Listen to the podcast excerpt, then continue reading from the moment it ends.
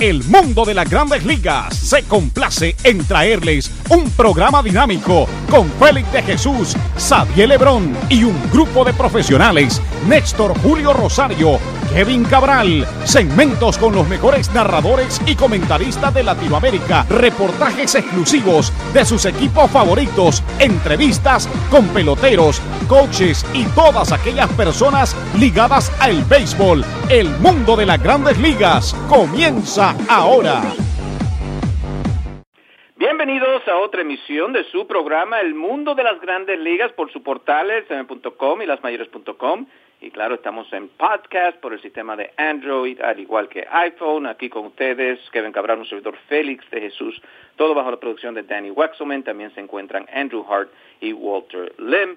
Aquí, bueno, un día después de las elecciones eh, en Estados Unidos, para muchos eh, sorpresa en el día de ayer, al igual que la sorpresa de los cachorros de Chicago la semana pasada, un tema que vamos a abarcar en el día de hoy, ya los agentes libres están negociando, bueno, hay muchas noticias en el béisbol, también las ligas invernales están eh, ya eh, calentando los motores eh, también eh, para ver qué equipos también clasifican para el round robin en ciertos países y para los playoffs en otros países. Bueno, sin más preámbulo, vamos a darle la bienvenida a Kevin Cabral. ¿Qué tal, Kevin? Muy buenas, Félix. Mi saludo cordial para ti y para todos los amigos oyentes del mundo de las grandes ligas. Bueno, Kevin, eh, si hacemos un sumario de lo que fue mm, eh, la Serie Mundial 2016, ya sabemos, eh, los Cachorros de Chicago ganan la Serie Mundial de forma dramática, estaban abajo tres juegos a uno, vienen y remontan, ganan los últimos tres. En Cleveland son campeones mundiales, pero eh, el negocio del béisbol es algo muy interesante en los últimos años. Eh, ya hay negociaciones con algunos eh, de los jugadores que ganaron ese título y algunos que han sido dejados libres. Así son las cosas en, en este tiempo, eh, Félix. Eh, el equipo de los Cachorros gana el campeonato, rápidamente tiene su desfile de campeones en cuestión de menos de 48 horas. Celebraron el desfile el pasado viernes y ya en ese momento eh, sabíamos que básicamente Dexter Fowler y Harold Chapman estaban celebrando con sus compañeros y eran agentes libres. La realidad es que el tiempo que se maneja para el equipo campeón, sobre todo cuando la Serie Mundial se extiende al máximo, es muy poco. Pero así son las cosas del, del béisbol.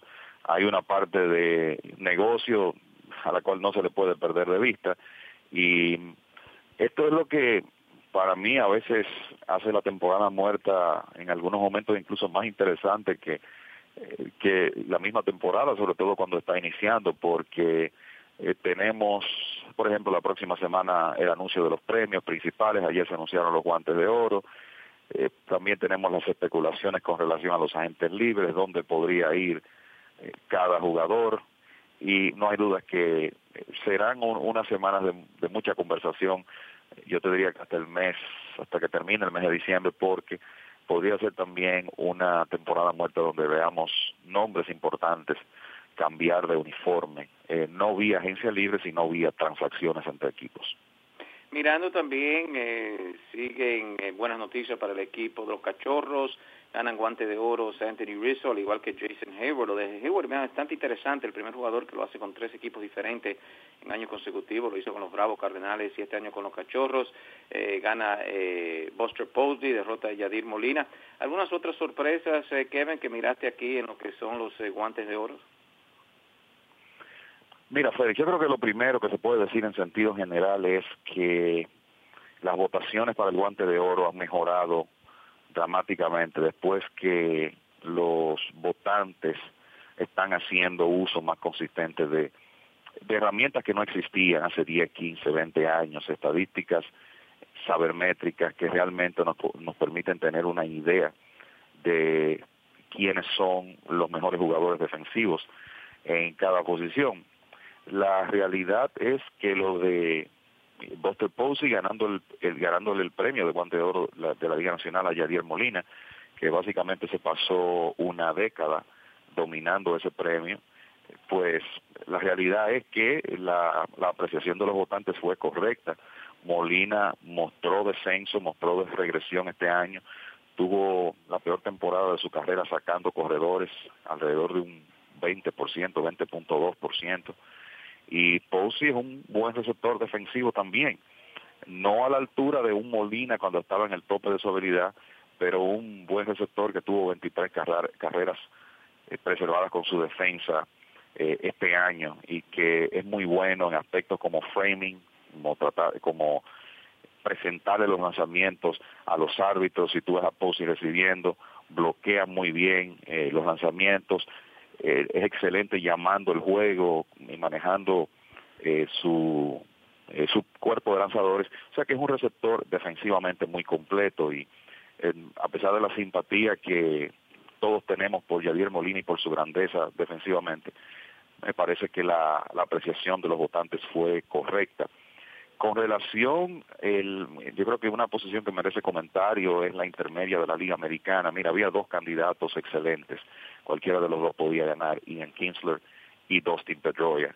Eh, la realidad es que eh, tú revisas las estadísticas defensivas de ambos, muy similares, y al final de cuentas, pues la mayoría de los votantes se inclinó por Kinsler, que nunca eh, había ganado el premio a pesar de ser un intermedista élite eh, defensivamente por años. Y en ese sentido nos alegramos por Kinsler. El, yo creo que también hay que mencionar eh, la...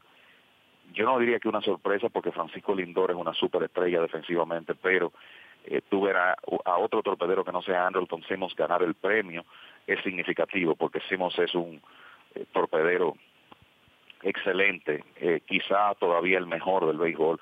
Sin embargo, Lindor dio unas grandes demostraciones de su habilidad este año y se gana el premio. Él también merece comentario, Adrian Beltré, a esa edad, a la edad que tiene ya alrededor de 40 años, ser capaz de mantenerse en la condición física para ganar un quinto guante de oro, admirable. Y hay que recordar que le ganó un jugador de la calidad de, de Manny Machado, y yo te diría que eh, lo otro que se puede decir es que Javier Báez no ganó un guante de oro porque sencillamente no jugó suficiente tiempo en segunda base. El premio recayó sobre Joe Panic. Me parece que si Javier Báez juega a tiempo completo en la próxima temporada, lo podríamos ver ganando eh, unos cuantos, guantes de oro. Mencionar a los latinos que ganaron premios, Starling Marte, jardinero izquierdo de los Piratas Dominicanos, y Ender Inciarte, jardinero central venezolano de Atlanta, se llevan la distinción en la Liga Nacional. En el caso de la Americana, estaba el 3, está Lindor y también el catcher de los Reales de Kansas City, Salvador Pérez, que obtuvo su cuarta distinción. Muy interesante entonces lo que son esos jugadores que ganaron eh, el guante de oro. Eh, eh, arenado aquí con Colorado, los números que pone impresionante, claro, juega en Colorado, eh, pero también ganar guante de oro y y este jugador poco a poco, ya tiene varios años Kevin, pero un jugador totalmente completo. Definitivamente, y un, y un antesalista sencillamente espectacular. Desde que Arenado se convirtió en regular en grandes ligas, ha estado ganando el premio, lleva cuatro en, en forma consecutiva. Este año, 20 carreras preservadas con su defensa para encabezar a, a todos los antesalistas del béisbol. Hay otros buenos en en grandes ligas, más quizá en la Liga Americana, donde tú tienes a Beltré, a Machado, también tienes a Carl Seager, que ganó el premio en una ocasión y es excelente, pero eh, Arenado está eh, en una categoría por sí solo en la Liga Nacional. Lleva cuatro, está muy joven, me parece que va a ganar varios más. Y como tú decías, él se ha convertido en un, en un tremendo jugador de béisbol. Ciertamente ha, aprovechado eh, el hecho de jugar en, el Coors Field para poner unos números ofensivos extraordinarios en los dos últimos años, pero el, la habilidad está ahí y, defensivamente es un espectáculo verlo jugar. Y me, yo te diría que ese era uno de los de los guantes de oro más fáciles de predecir, arenado como, como antesalista en la Liga Nacional. Vamos a intercalar también noticias de lo que son las ligas invernales. Eh, ya en República Dominicana está todo dar han jugado 17, 18 juegos. En el caso de México están todavía en la primera vuelta, eh, 14 juegos por equipo, se han jugado 12, han jugado los Yaquis y Charos, son 8 equipos en esta liga mexicana, Naranjeros en estos momentos eh, con 14 y 10, al igual que los Mayos de Navajoa, las Águilas Españeros están a un juego 13 y 11, eh, Yaquis de Obregón con marca de 12 y 12, en último lugar están los Venados de Mazatlán, un equipo de gran tradición, al igual que los Tomateros, ocupan los últimos lugares en estos momentos 7 y 8, aunque los Tomateros con marca de 12 y 12 juegan para 500 muy cerca en esa primera vuelta en México. Bueno, 139, unos pocos más también agentes libres. Kevin, ¿te ha resaltado alguno en esa lista, algunos jugadores que que entran y ya equipos eh, parece que hay bastante interés y, y no sé qué significa esto para eh, Theo Epstein en el caso de Haroldis Chapman, pero ya se dice que los Yankees muy interesados en su servicio, al igual que Chapman eh, también interesado en el equipo de los Yankees. Ellos dieron a Gelbert Torres el, gran prospecto. ¿Piensa que Theo tal vez haga alguna oferta a Chapman? Aunque muchos dicen que fue mal usado por Madon en los en la Serie Mundial, esos dos juegos a donde lanzó bastante. ¿Qué piensa de toda esa situación del, del as, o no el as, sino el tirafuegos Harold Chapman?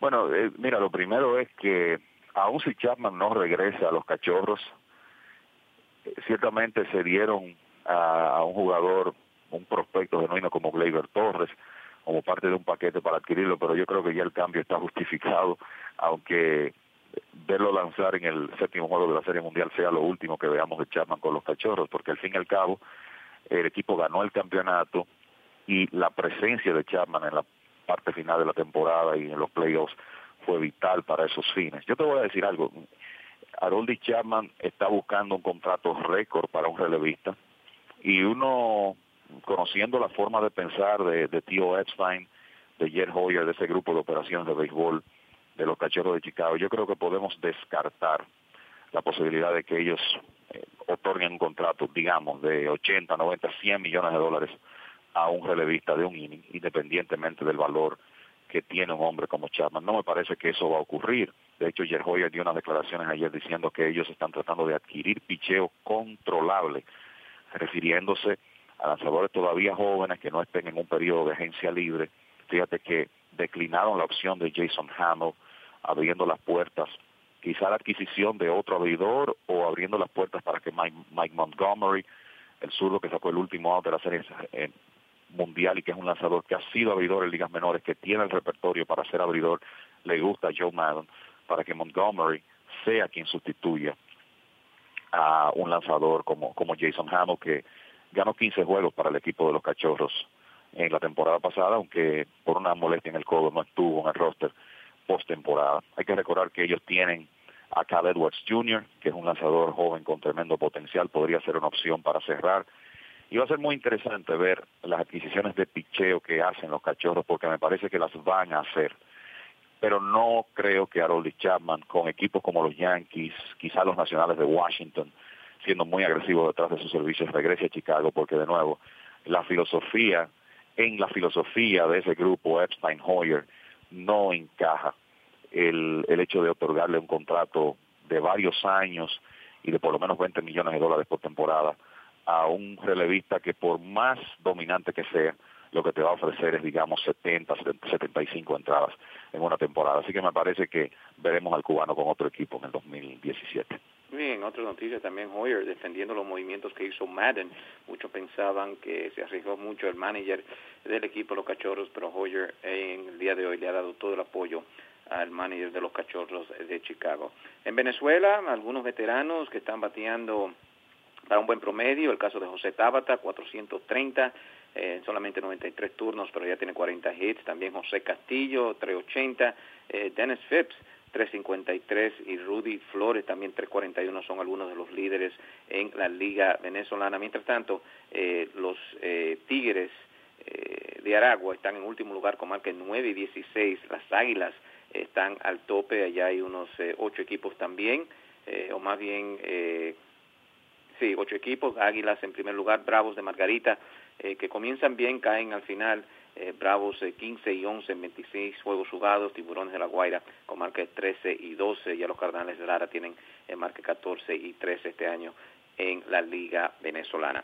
Bueno, eh, mencionamos bastante agentes libres, algunos que no aceptaron la oferta calificativa. Kevin, ¿te ha sorprendido algunos movimientos ahí? Vimos a Jason Hamill también. interesante lo que han determinado algunos jugadores, ¿eh? Ciertamente, pero yo te diría que en sentido general, hasta ahora eh, ha ocurrido eh, lo que lo que se esperaba. Eh, por ejemplo, Giovanni Céspedes tomando la, la cláusula que tenía en su contrato de la cláusula de escape para eh, declararse agente libre otra vez, Céspedes, en realidad cuando tú pones en la mesa el conjunto de habilidades que tiene, sin estar 100% pegó eh, 31 cuadrangulares, en realidad podría ser el jugador ofensivo eh, de más impacto en la agencia libre y eso le debe eh, significar un, un excelente contrato. Con Céspedes siempre eh, vamos a escuchar los comentarios, eh, las distracciones, hasta qué punto lo afectan, qué tan fácil es de, de administrar para los dirigentes. La realidad es que sus estadías han sido cortas donde quiera que ha estado. No sé hasta qué punto los Mets se van a involucrar en, en esas negociaciones, pero la realidad es que Céspedes, eh, por el hecho de ser el jugador premium, cuando tú, y no, y no es que sea el, el, único, Edwin Encarnación obviamente es un bateador sumamente codiciado, pero Edwin ya en esta etapa de su carrera es más un bateador designado y ocasional inicialista, Justin Turner, me parece que los Dodgers al final de cuentas lo van a retener, y José Bautista dio un paso atrás en el, en el 2016, Dexter Fowler es un jugador interesantísimo, con su habilidad para envasarse, el poder de extra base que tiene para un abridor, puede jugar en el jardín central, puede aportar algo de velocidad. Me parece que Fowler va a tener la oportunidad de conseguir un buen contrato, sea de los cachorros u otro equipo. Pero la realidad es que Céspedes es el jugador quizás que reúne más cualidades y eso le debe permitir conseguir un gran contrato. Entonces lo que él hizo no es sorpresa. Creo que de los jugadores que recibieron la oferta calificada, la mayoría, y, es, es, prácticamente obvio, la mayoría la van a rechazar. El Céspedes está en esa lista, Encarnación y Bautista, los dos jugadores de Toronto también. En el caso de Bautista, aunque su valor quizá no está en el mejor momento por su edad, pienso que no puede esperar a restaurar valor, tiene que tratar de conseguir los años ahora. Eh, Ian Desmond se posicionó para conseguir un muy buen contrato, no creo que acepte esa oferta calificada, otro tanto se puede decir de Dexter Fowler, de los dos jugadores de los Dodgers también, Justin Turner y el cerrador Kenley Jansen, que es uno que debe conseguir un buen contrato. Yo te diría que de los, los jugadores que están ahí en ese listado, que recibieron oferta calificada, quizá el mejor candidato para aceptarla, y no estoy seguro de que lo haga, pero de todas maneras parece ser el mejor candidato es Neil Walker el segunda base de los Mets, que no terminó saludable la temporada pasada, se operó de la espalda, es bastante joven y quizá quiere asegurar esos 17.2 millones de dólares, demostrar que está saludable y entonces entrar a la agencia libre después de la próxima temporada. O sea que veremos qué ocurre con ese grupo, pero no anticipo que vamos a ver muchos jugadores eh, aceptar la oferta calificada. Es más, es posible que ninguno lo haga. Muy interesante. Bueno, hay también, parece que una oferta de parte del equipo de los Mets hacia José Bautista, un tema que vamos a tocar en unos segundos. Recuerden que el programa es traído a ustedes por una cortesía de Toyota y Honda de Manhattan, localizado en la calle 47 y 11 Avenida en New York. Los mejores precios en carros Honda y Toyota del área triestatal.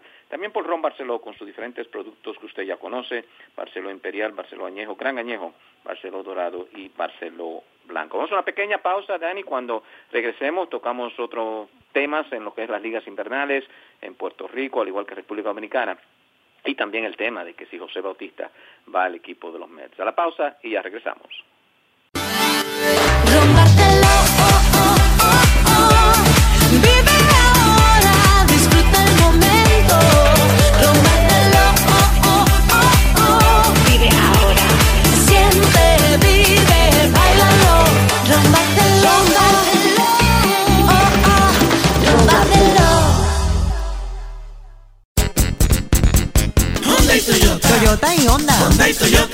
Toyota y Honda. Calle 47, Avenida 11. Los equipos de Honda Manhattan y Toyota de Manhattan te invitan a que no hagas tu próximo pago antes de llamarlos. Ellos tienen pagos tan bajos como de solo 99 dólares al mes, así que están seguros de que pueden sacarte de tu carro viejo y montarte en un Toyota u Honda más nuevo hoy mismo. No tienes nada que perder y todo que ganar. Ellos te darán una tarjeta para gasolina de 25 dólares solo por llevarles tu vehículo actual a la avenida 11 Motors entre la calle 46 y 47 para un estimado libre de riesgos. Además, si compras o arriendas en Honda Manhattan o Toyota de Manhattan, ellos mejorarán la oferta a una tarjeta de gasolina valorada en 100 dólares. Llama al 866-811-5555. Te lo repito, 866-811-5555. Te lo recomiendo. Honda y Toyota. Toyota y Honda. Honda y Toyota. Toyota y Honda. Calle 47, Avenida 11. Bueno, de regreso a su programa El Mundo de las Grandes Ligas por su portales en.com y lasmayores.com. Aquí todo bajo la producción de Danny Wexelman, también Andrew Hart y Walter Lim. Con ustedes, Kevin Cabral, un servidor Félix de Jesús, con todo lo que está pasando ya después de la Serie Mundial en las Grandes Ligas, algunos agentes libres. Eh, interesante también lo que está pasando con los eh, ya mencionados eh, jugadores que ganaron guante de oro. Y también eh, un rumor bastante interesante, Kevin, es que el equipo de los Mets está interesado en los servicios de José Bautista. No sé si tal vez en el caso de Bautista, buscando un contrato de un año, eh, se parece que Sandy Alderson trata de conseguir estos jugadores que necesitan un buen año eh, para que juegue para, para el equipo de los Mets. ¿Cómo ves eso- esos rumores de tal vez Bautista jugar con el equipo de los Mets? Eh, Yo te puedo decir la verdad, dentro de la, configuración actual de los Mets no me encaja com- completamente la idea, sobre todo cuando se ha dicho que ellos piensan que no se van a desligar completamente de las negociaciones con Joenny Céspedes. Mira, Félix, eh, como, como decía, me parece que José Bautista va a esperar hasta último momento para aceptar una oferta de un año. Por su edad, me parece que él quisiera la seguridad de un contrato multianual. Entonces resulta que los Mets tomaron la opción de Jay Bruce, tienen a Curtis Granderson, tienen para mí un jugador que está en el momento de recibir una oportunidad de jugar a diario, que es Michael Conforto. También tienen a Juan Lagares, que está firmado en un contrato multianual. Y ciertamente pueden mover algunos de esos jugadores, y quizás los más, eh, los que tienen más posibilidades de ser cambiados serían Conforto y Lagares pero si tú tienes esos cuatro jardineros y, y vas a traer a Bautista también, ¿cómo manejaría Terry Collins esas piezas para darle juego a tantos jardineros? Esa es la pregunta que yo me hago. Además, Bautista, la realidad es que hay muchos comentarios de descenso en su defensa y me parece que para Bautista sería más conveni- conveniente un equipo de la Liga Americana y no uno que lo obligue a jugar defensa a diario en los jardines y la, la posición principal de José Bautista es el jardín derecho, que resulta ser la posición principal de Bruce y de Granderson también. Entonces, veo un exceso de ahí que de nuevo tú lo puedes resolver mediante negociaciones y es lo que me parece que tendría que hacer Alderson si decide firmar al jugador dominicano. Muy interesante entonces lo que va a pasar con eh, esos agentes libres que mencionó eh, Kevin. Hay también rumores que los Blue Jays sí quieren de regreso a José Bautista, tal vez eh, dos o tres años máximo, eh, y encarnación posiblemente al equipo de Boston con el retiro eh, de David Ortiz, que por cierto eh, sigue el equipo de Boston, la ciudad de Boston, eh, dándoles regalos eh, permanentes, diría yo, Kevin a David Ortiz. Ahora, eh, en una parte del aeropuerto también, me parece donde está JetBlue, será nombrado eh, Papi Way. Eh, es un amor increíble que ha enseñado el equipo de Red Sox con David Ortiz. Eh, algo en realidad sin precedentes, eh, Félix, y, me sorprendió muchísimo el reconocimiento que le va a hacer JetBlue en la puerta 34 de, del área donde están en el aeropuerto Logan. Y, y la verdad es que cualquier honor que David Ortiz eh, reciba es merecido, no solo por el, la producción que él le dio a ese equipo durante un periodo de casi 15 años, casi 15 temporadas entre 2003 y 2016. Eh, El hecho de que Boston quizás no rompa el maleficio de 86 años sin ganar, sin las contribuciones de Ortiz en el 2004, el rol que él jugó también en los campeonatos de 2007 y 2013, lo que hizo en su última temporada para ayudar al equipo a, a regresar a los playoffs después de terminar en el sótano dos años consecutivos. La realidad es que son unas contribuciones impresionantes, pero además de eso está la relación con la comunidad de Boston y toda Nueva Inglaterra que, que David Ortiz pudo desarrollar con ese eh, temperamento carismático que tiene, el don de gente, todos sus trabajos eh, también benéficos, eh, la, lo que ha hecho con su fundación. Son tantos elementos que reúne David Ortiz que uno se alegra de ver todos estos reconocimientos que no han recibido grandes jugadores de, de esa franquicia norteamericanos y blancos. Y, y lo digo por la fama que tiene la ciudad de Boston, que inclusive fue la última en integrar un jugador, un jugador afroamericano a su roster cuando lo hicieron con Ponce Green. Es evidente que David Ortiz logró derribar muchas barreras y el hombre es uno de los grandes ídolos que ha tenido eh, esa ciudad que si uno se pone a pensar, hablando de todos los deportes, Larry Bird, uh, Bobby Orr, Tom Brady, uh, la realidad es que han tenido unos unos jugadores de, de una estatura profesional y de un magnetismo increíble y David Ortiz hoy en día es parte de ese club de grandes de, de esa ciudad de Boston. Es increíble cómo cambia el mundo. Eh, también lo vimos en el día de ayer, hace 40 años, ¿no? Eh, como tú mencionas, en, en Boston hubiese sido eh, no existente esto es lo que están haciendo David Ortiz, pero ha cambiado eh, bastante el mundo y cambia día a día. En Puerto Rico, Mayagüez, si se está jugando temprano, hay cinco equipos este año en la liga puertorriqueña, ellos siempre comienzan un poquito más tarde que las otras ligas.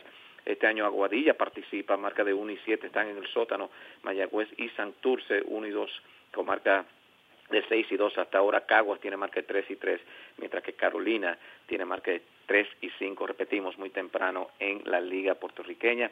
Eh, no pensamos que va a jugar Francisco Lindor y Javier Báez, pero nos confirmó durante la Serie Mundial eh, Roberto Pérez que va a jugar eh, cuando llegue a Puerto Rico en el mes de diciembre, va a disfrutar y descansar un poco el receptor del equipo de los indios de Cleveland, también de los indios de Mayagüez en Puerto Rico. Eh, Kevin, mirando lo que es eh, la Liga Dominicana, los juegos, parece que en el Cibao, eh, como que son bastante, no sé si el tiempo debido a la lluvia, ¿qué está pasando que esos juegos eh, están terminando tarde, especialmente en el Cibao últimamente? Bueno, eh, mira, yo te puedo decir, Félix, la situación por lo menos de la ciudad de Santiago, donde eh, obviamente estoy en todos los partidos, no hemos tenido el primer partido en el Estadio Cibao donde en algún momento no se haya jugado bajo lluvia, o por lo menos, quizá en el mejor de los casos, eh, fue necesario jugar un partido en un día nublado. Y el caso específico de ayer, ciertamente fue un juego largo, entre Gigantes del Cibao y Águilas Cibaeñas, donde se anotaron 10 carreras en el primer inning, pero eh, yo creo que lo principal es hacer notar que el juego comenzó a las 9 de la noche con una demora de 90 minutos. Estaba pautado comenz- comenzar a las 7.30, pero la lluvia impidió que iniciara temprano. Entonces, ciertamente hay partidos que se han alargado, pero el, el componente del clima ha sido eh, ha tenido mucho que ver el hecho de que los partidos no han podido comenzar a tiempo, en algunos casos ha sido necesario detenerlos y luego continuarlos, y eso ha, ha incidido en, en esos partidos que, como el caso de anoche, terminó a la una de la mañana, hora dominicana, eh, con una victoria de las Águilas Ibaeñas eh, 9 por 8. En San Francisco de Macorís hace menos de una semana también tuvieron un partido de casi cinco horas, pero fue un juego que se extendió a 13 episodios contra el equipo de los Leones del Escogido, entonces también es importante tomar ese aspecto en cuenta. Gigantes del Cibao en primer lugar en estos momentos. Eh, se han jugado unos 15 juegos por equipo, 17 tienen las Águilas, eh, 10 y 5 Gigantes en primer lugar. Los Tigres con marca 9 y 6, Águilas 9 y 8. Tenemos entonces eh, Leones con marca de 8 y 8, 7 y 8 las Estrellas, los Toros con marca de ca- eh, 4 y 12.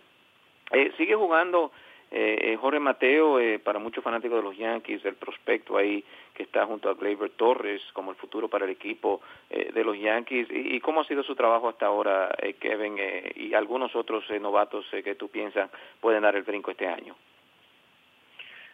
Mira, Félix, la realidad es que el, el rendimiento de Mateo hasta ahora con el equipo de los Toros del Este no ha llenado las expectativas, pero hay que decir que el muchacho, que está en su primera experiencia en la Liga Dominicana, tiene está en, un equipo con que tiene récord de cuatro victorias y 12 derrotas y que de hecho ayer cambió a su gerente general, despidieron a Pablo Peguero, nombraron a Stanley Javier vicepresidente de operaciones de béisbol interino, o sea, él es parte de un equipo que ha tenido muchos problemas, no ha logrado generar ofensiva eh, consistentemente y no sé si el muchacho quizá ah, queriendo hacer demasiado no ha podido hasta ahora por lo menos proveer la producción que se espera. Yo te diría que jugadores jóvenes, el, y debo decirte que Mateo está bateando 146 en Wow. 12 juegos, 41 turnos, 6 hits, solo una base robada y ha recibido 10 ponches. O sea que en realidad ha estado bien por debajo de las expectativas.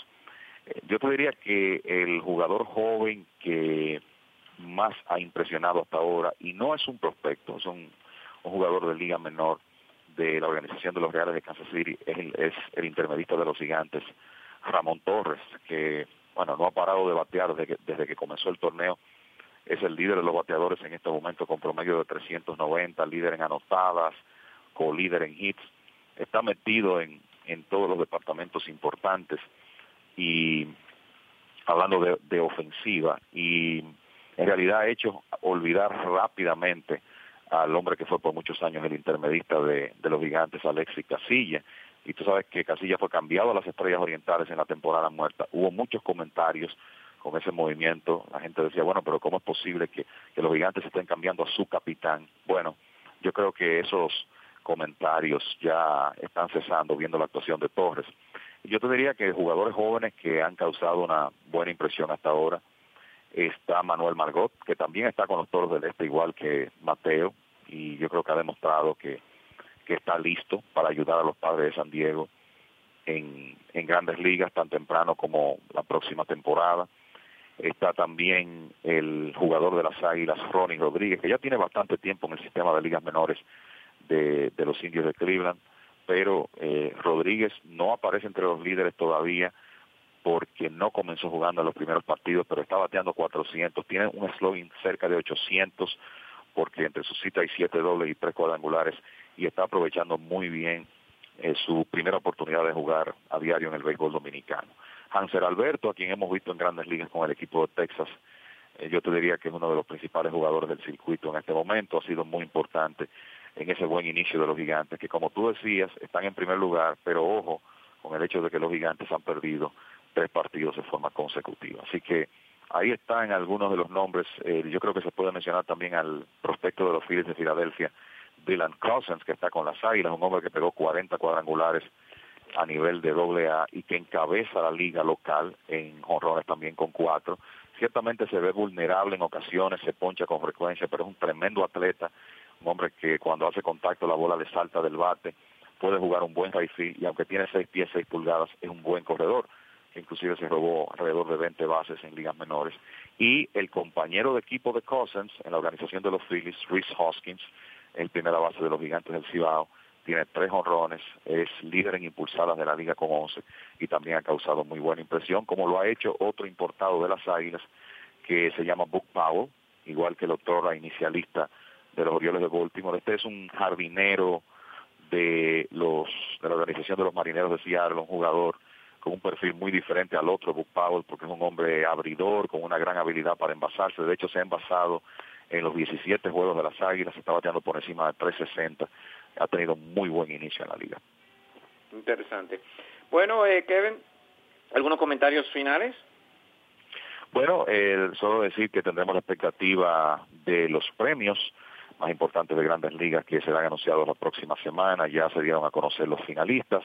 Hay algunos nombres que no aparecieron entre los finalistas que hasta cierto punto sorprenden. David Ortiz no está entre los finalistas para el premio de jugador más valioso de la Liga Americana. Sabíamos que esto era una posibilidad tomando en cuenta las temporadas que tuvieron otros jugadores de la liga como Mookie Betts, Mike Trout, José Altuve. Zach Britton no aparece entre los finalistas para el premio Sayón de la Liga Americana. Otro tanto se puede decir del fallecido José Fernández en el caso de la Liga Nacional. Así que son nombres que tenían el favor aparente de muchos votantes que ya se sabe no van a ganar esos premios y entonces ya veremos cómo van las cosas. Hay algunos premios que están muy claros, como el caso, por ejemplo, de novato del año de la Liga Nacional con Corey Seager. Hay otros donde la competencia está bien interesante.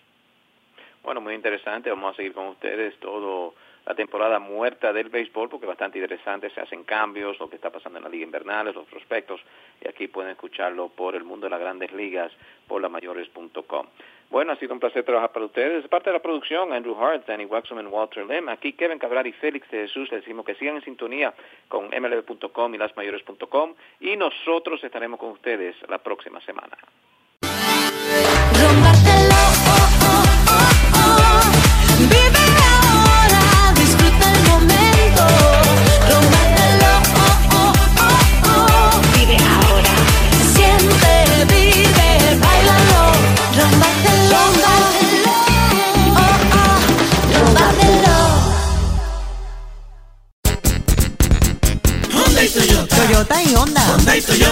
Toyota. Toyota y Honda.